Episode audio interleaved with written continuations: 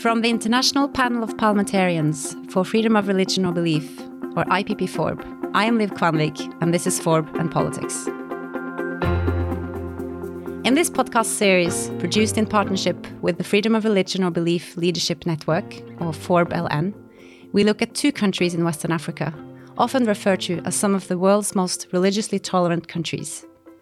The Gambia and Sierra Leone share the same coastline and colonial past, and are observed to have similar freedom of religion or belief challenges. In this series of three episodes, we will meet with the former UN Special Rapporteur on freedom of religion or belief, Heiner Bielefeldt, two parliamentarians from the Gambia, Honourable Amadou Kamara and Honourable Abdoulie Sesay, and the head of the Independent Commission for Peace and National Cohesion in Sierra Leone, Hawa Sali Samai. The guests will delve into the understanding that parliamentarians have of the freedom of religion or belief landscape, and the role of parliamentarians in building respect and awareness for this human right. In today's episode, we delve into the vital topic of freedom of religion or belief, commonly known as FoRB, and its integral role within the human rights landscape. Before delving into the political aspects, we believe it is essential to establish freedom of religion or belief as an inseparable part of the broader human rights discourse. To guide us in this exploration, we are honoured to have our first guest, Professor Dr. Heiner Bielefeldt, a renowned expert in the field, who served as the UN Special Rapporteur on freedom of religion or belief from 2010 to 2016. Together, we will navigate the fundamental concepts of human rights, examine the framework and institutions surrounding it, and shed light on the challenges faced by freedom of religion or belief, along with the misconceptions that often arise in relation to the specific human right. Get ready for an enlightening and thought-provoking conversation.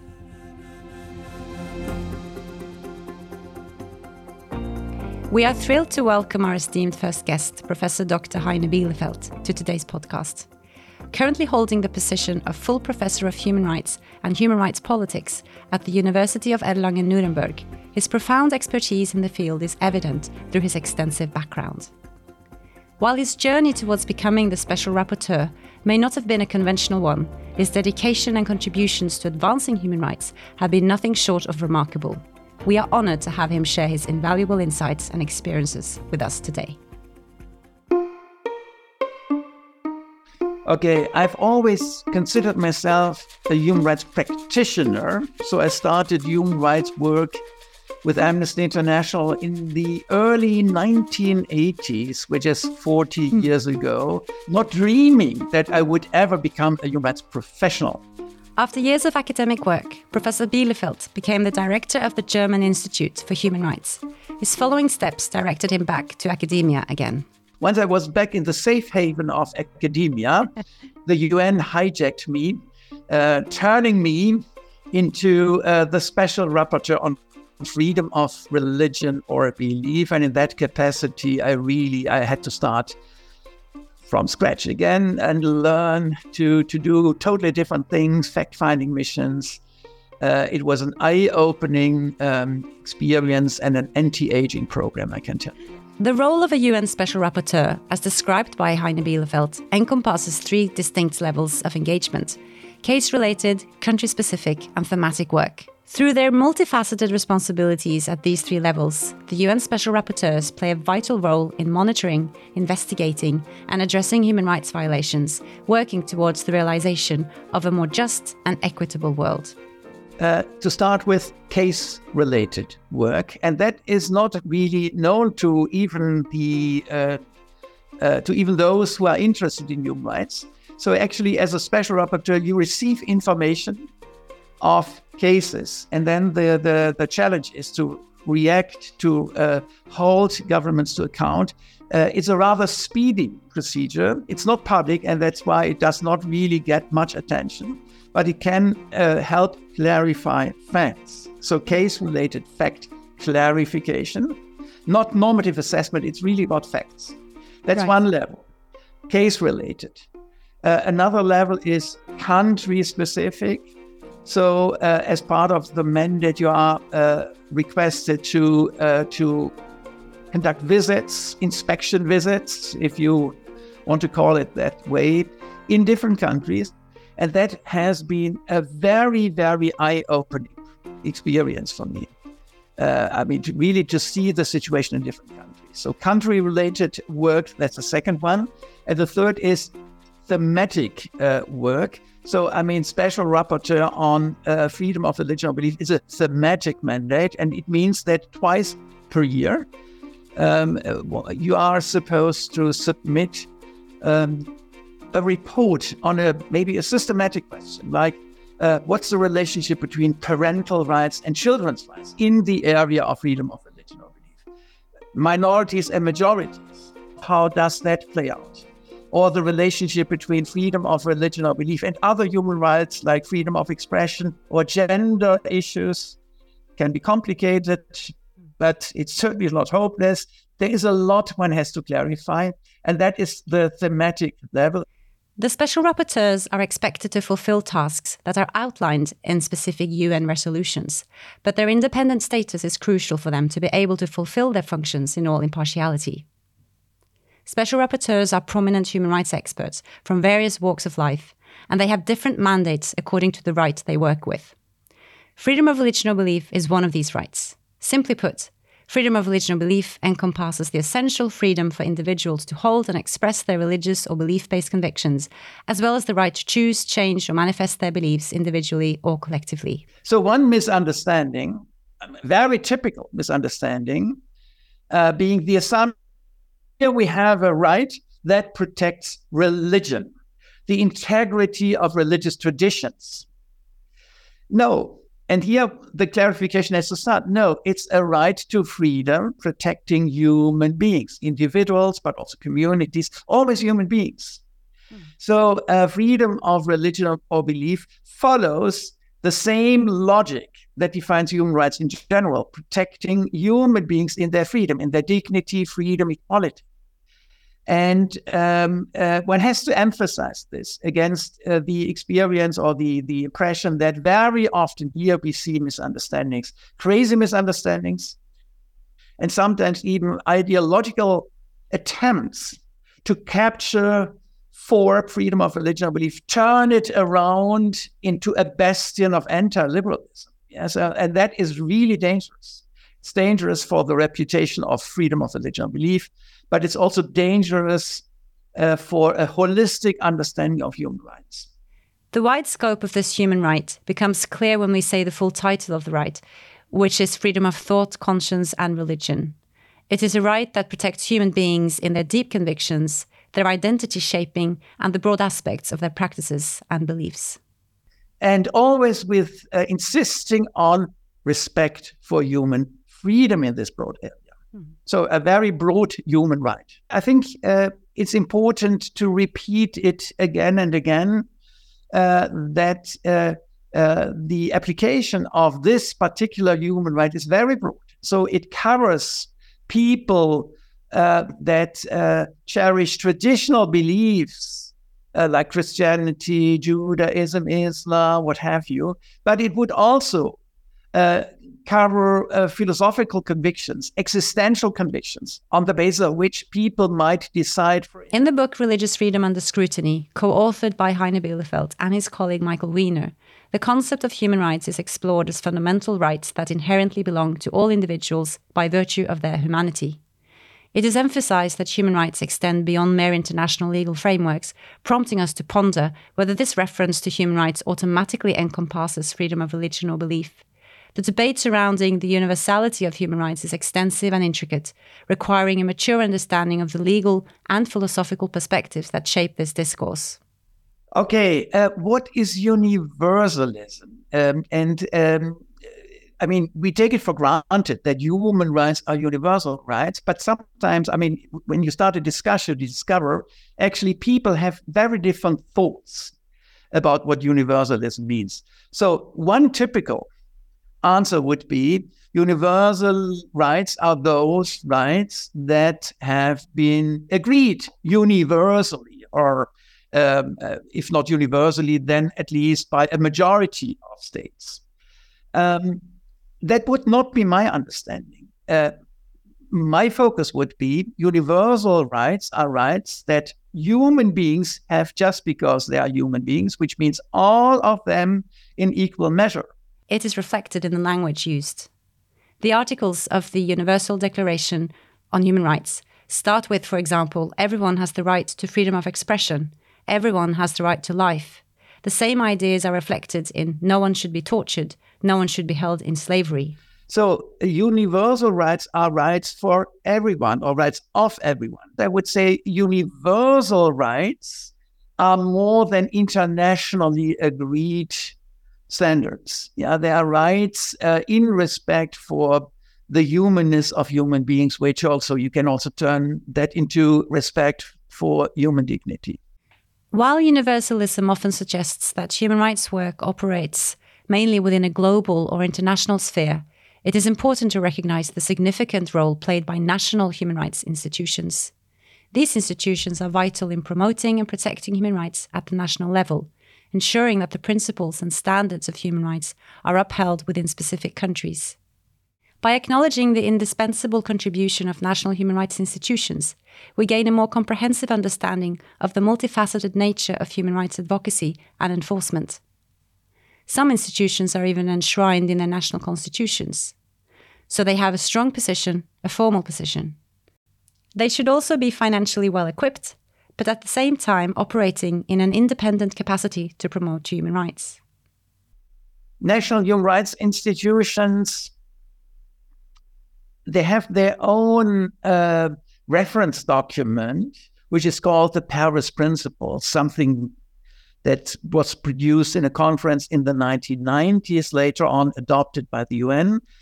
And on the one hand, of course, they work at the national level, national institutes.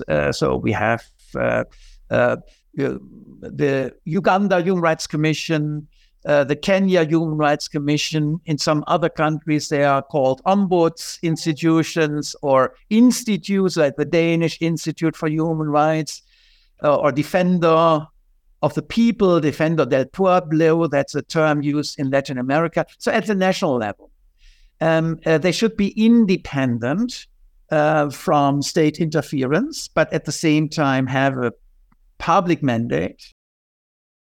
The notion of a universalistic validity claim in human rights has been subject to ongoing scrutiny and critique from various perspectives. One argument that persistently resurfaces is the perception that the universal human rights discourse is rooted in Western constructs. It is important to recognize that human rights are inseparable from historical and social-political contexts, and they do not exist in a vacuum. Criticisms regarding the universality of human rights continually re-emerge in diverse forms. The challenge lies in determining how to effectively address and engage with these critiques, fostering a more inclusive and nuanced understanding of human rights. What is the answer? The answer is, let's take the critique seriously and try to do better, try to overcome biases. And that is, of course, not something that you will ever be able to fulfill once and for all. But actually, we have also seen progress. So by including people with disability in the conversation, by including indigenous peoples with their different worldviews, in human rights debates. So you overcoming Eurocentrism, overcoming androcentrist views, so the male biases by listening to the voices of women. I mean, all this is also part of human rights practice by which we can try to become better and better. In that sense, universalism is work in progress, or as I would also call it, it's always universalism on probation. Not something we can simply take for granted. One of the key limitations in international human rights work is the issue of physical access. Individuals who do not speak English or reside in rural areas often face challenges in accessing information about the resolutions and discussions taking place in Geneva. It is evident that there are significant gaps in the human rights field, highlighting the need for improvement. However, it is important to note that there are positive developments as well, with efforts being made to include new voices, particularly in the context of freedom of religion or belief. I think we still have to work on the urban-rural debate, for example. Of course, human rights work tends to give voice to people who are articulate in English, who come from urban backgrounds, educated people. But of course, there are also people from rural backgrounds who prefer to speak in local languages and dialects. And okay, there I think we have to broaden the system so that the various voices have an opportunity to really come to the fore. It's work in progress, so I think we can never be fully satisfied. But what should the alternative be? I mean, my ultimate response to all these various criticisms is, I mean, what else can we do?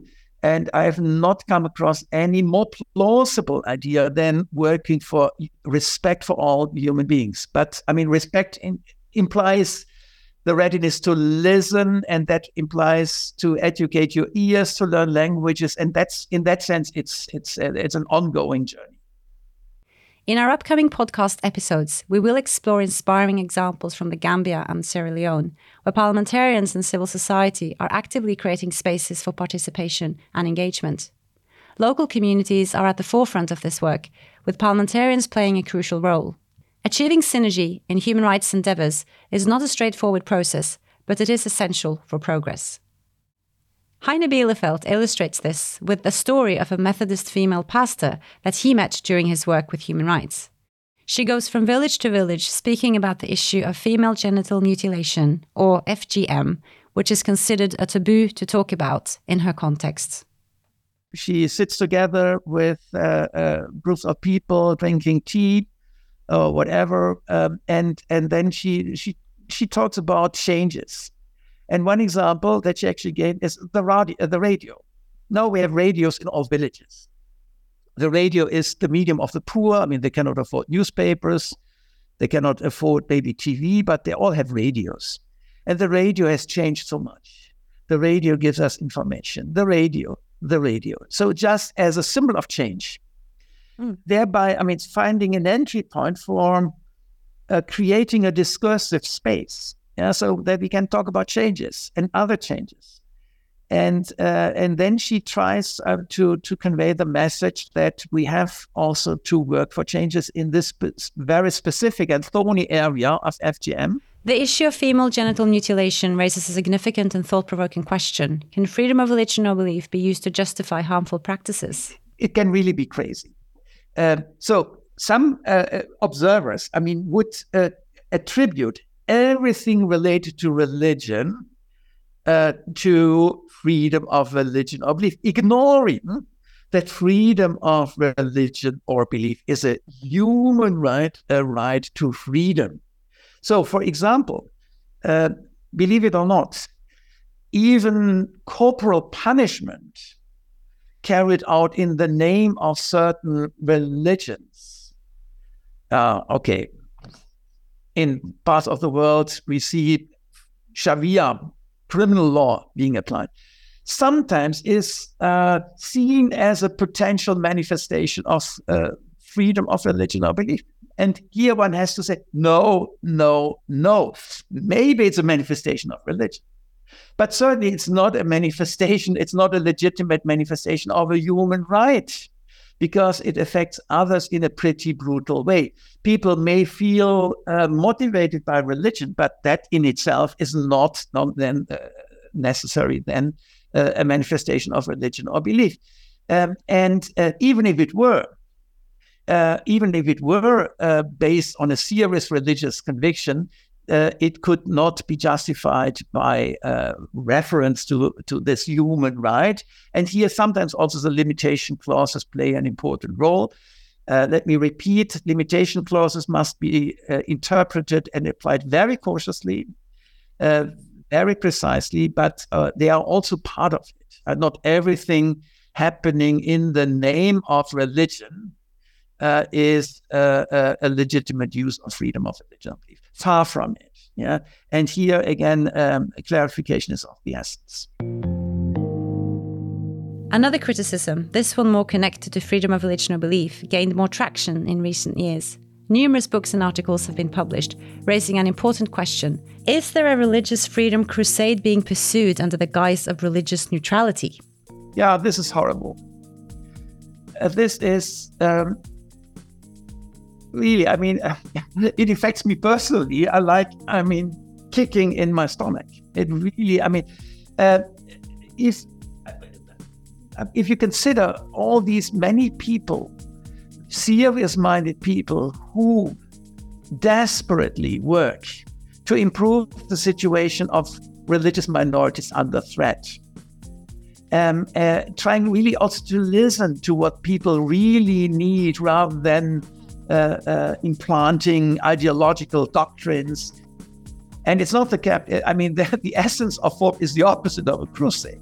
Really broadening the space for diversity, and of course, diversity. We always have to recognize it. Maybe also against our own ignorance that there is also diversity within diverse groups. That we sometimes tend to ignore certain people because they are not so fluent in English. That's why it's an ongoing attempt to be more sensitive, but much is underway in this regard. And now to push that aside and talk about a crusade.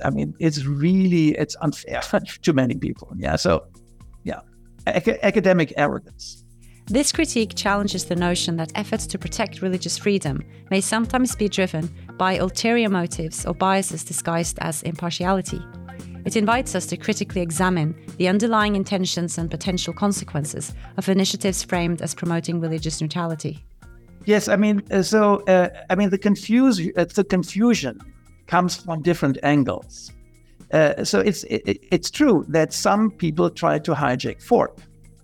But then some academics, coming maybe from a left spectrum, politically speaking, somehow seem to ratify that hijacking when highlighting the misuse of freedom of religion but failing to distinguish between the misuse and a legitimate use and the legitimate purpose of and the necessary purpose of freedom of religion. So that really, it makes me sometimes pretty depressed to see that. So it comes from different angles. It's true that freedom of religion or belief is part of some crazy cultural wars waged in the US, also in parts of Europe, parts of Eastern Europe. But then it's not freedom of religion or belief, strictly speaking. It's the religious freedom semantics. Yeah, so it's the wording. It's the wording, freedom of religion, language used against maybe gender emancipation, against LGBT emancipation, etc., etc. But then really one has to look into the issues, and very often you will see, this is not really a FoRB issue. Or even if it's a FoRB issue, then it does not really capture the full substance of FoRB. Yeah. Bielefeldt defends the reflection that human rights are not only for human rights people. He mentions, for example, that freedom of assembly can be used for anti-liberal purposes. Human rights have a wide scope and include many things. However, we should not attribute harmful uses of these rights to the rights themselves. For instance, human rights cannot be used to justify hate speech. Because one has to live with side effects. But people would still defend freedom of expression as a necessary ingredient of any working democracy. So this is not it's not the right itself that makes the problem, but certain uses of the right. When it comes to freedom of religion or belief, then many observers see their prejudices confirmed. They say, okay, here a certain use, very conservative, maybe right-wing use of or invocation of freedom of religion, but if it has much to do with the substance of this right. So that freedom of religion is somehow turned into a counter and enlightenment right, an anti-enlightenment right, a fortress of anti-liberalism, etc., etc. And that is, of course, highly dangerous because, it undermines the very legitimacy of one of those basic, indispensable human rights.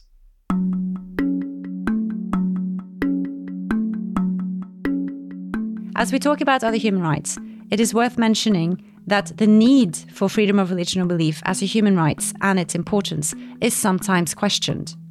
Critics argue that rights such as freedom of opinion and expression, peaceful assembly and association, as outlined in the Universal Declaration on Human Rights and the International Covenant on Civil and Political Rights, offer sufficient protection. However, the question arises, are these existing rights comprehensive enough to encompass the complexities and unique aspects of freedom of religion or belief? By exploring this question, we can delve into the distinct challenges and dimensions of religious freedom that may necessitate a separate provision, recognizing the importance of ensuring robust protection for individuals' rights to practice, manifest, and change their religion or belief. It's a pretty typical experience that there are overlaps between various rights. Yeah, and very often people can claim or can state a claim by referring to more than one right. That's pretty typical. But that is of course not the answer to your question. Why also this specific right? And here my main answer would be, it's not just about protecting people's expressions of a conviction, but also the practical consequences of the religion. It's important to repeat it again and again that. The application of this particular human right is very broad. So it covers people that cherish traditional beliefs like Christianity, Judaism, Islam, what have you. But it would also cover philosophical convictions, existential convictions, on the basis of which people might decide, for instance, not to get involved with the military or to refuse certain also medical activities. I mean, also being involved in abortion, euthanasia. I mean, these are also highly sensitive issues that concern people's innermost convictions. And that's why it's important to underline from time to time that here the full title is freedom of thought, conscience, religion or belief. And conscience also, again, implies the practical consequences of a conscientious position. After many years of working in this field, Bielefeldt mentions that he has been exposed to many forms of religious convictions that were very strange to him. However, this is also the side effect of respecting diversity. The term diversity is one of the ways to understand the importance of this human right and its particular provisions in relation to other human rights. Diversity is a nice term. But there are also sometimes fringes of diversity where it's not necessarily nice, but it's a bit crazy, it's a bit obscure.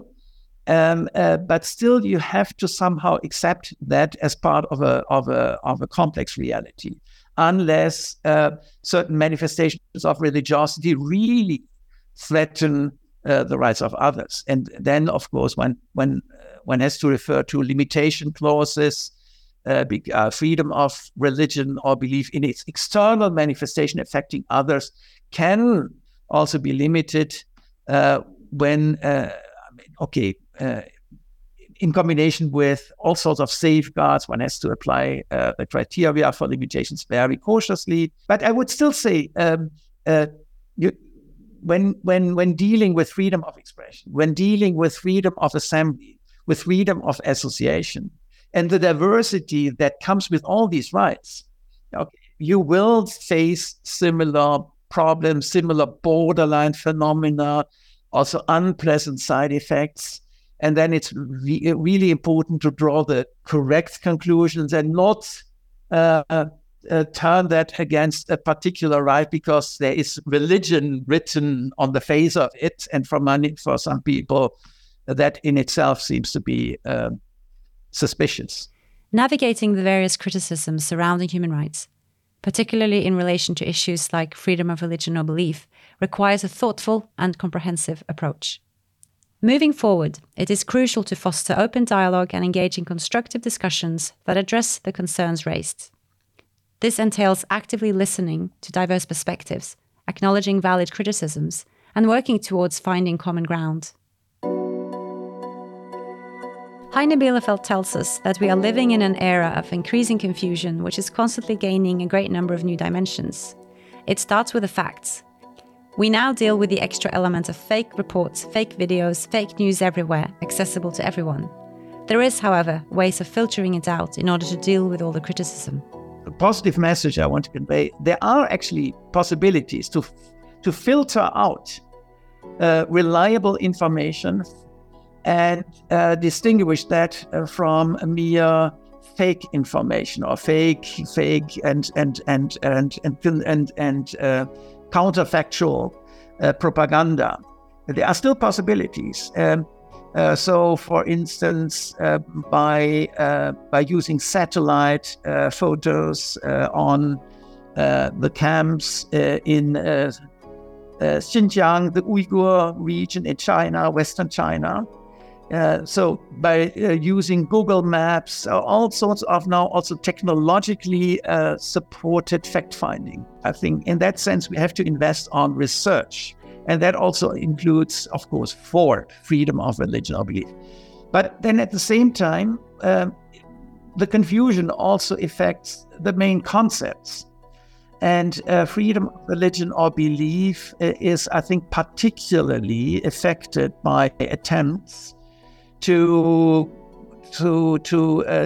somehow dissolve the contours of these of the human rights approach, turning freedom of religion or belief into a fortress of anti-liberalism, of anti-genderism, thereby leaving the framework of human rights and the logic of human rights. That is it's a danger. It's not entirely new.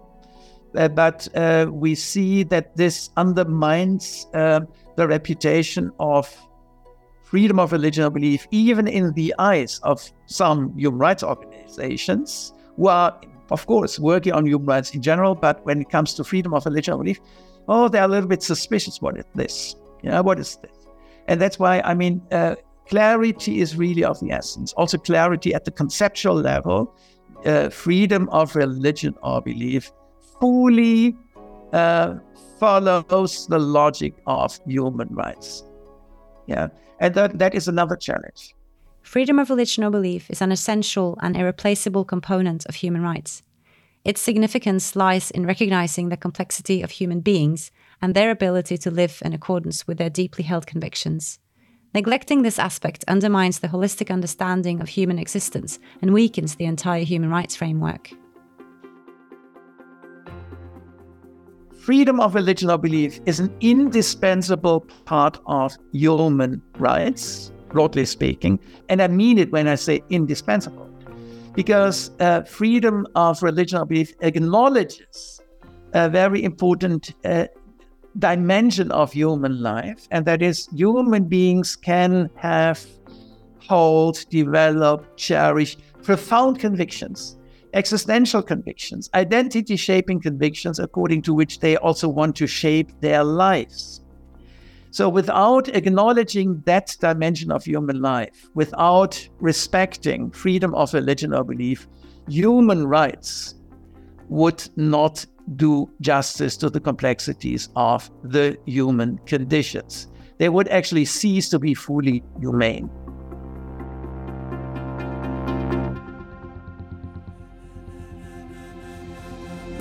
And that's it for today's episode of FoRB and Politics. We hope you've enjoyed our deep dive into freedom of religion or belief frameworks, good practices and challenges. We would like to extend our heartfelt thanks to our wonderful guest, Professor Heiner Bielefeldt, who shared his unique insights and personal experiences, allowing us to explore human rights. In our upcoming episode, we have the privilege of hosting two distinguished parliamentarians from the Gambia, Honourable Amadou Kamara and Honourable Abdoulie Sesay. Together, we will delve deep into freedom of religion or belief, the democratization process in their country, and the significant recommendations put forward by the Truth, Reconciliation and Reparations Commission, the TRRC. Remember to subscribe to our podcast and stay tuned.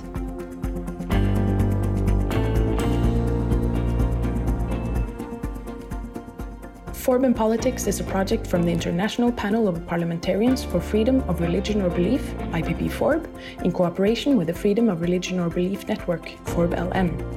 Host of this episode was Liv Hernæs Kvanvig. Coordination, outreach, research and writing by Sara Makado. Artwork, production and sound design by Wonkommunikasjon. Music by Lee Rosevear. Theme song by Alan Peretz. Special thanks to Palak Rao, Nils Albon, and Thomas Killingstad. We also thank the African Centre for Parliamentary Affairs and the African Parliamentarians Association for Human Rights.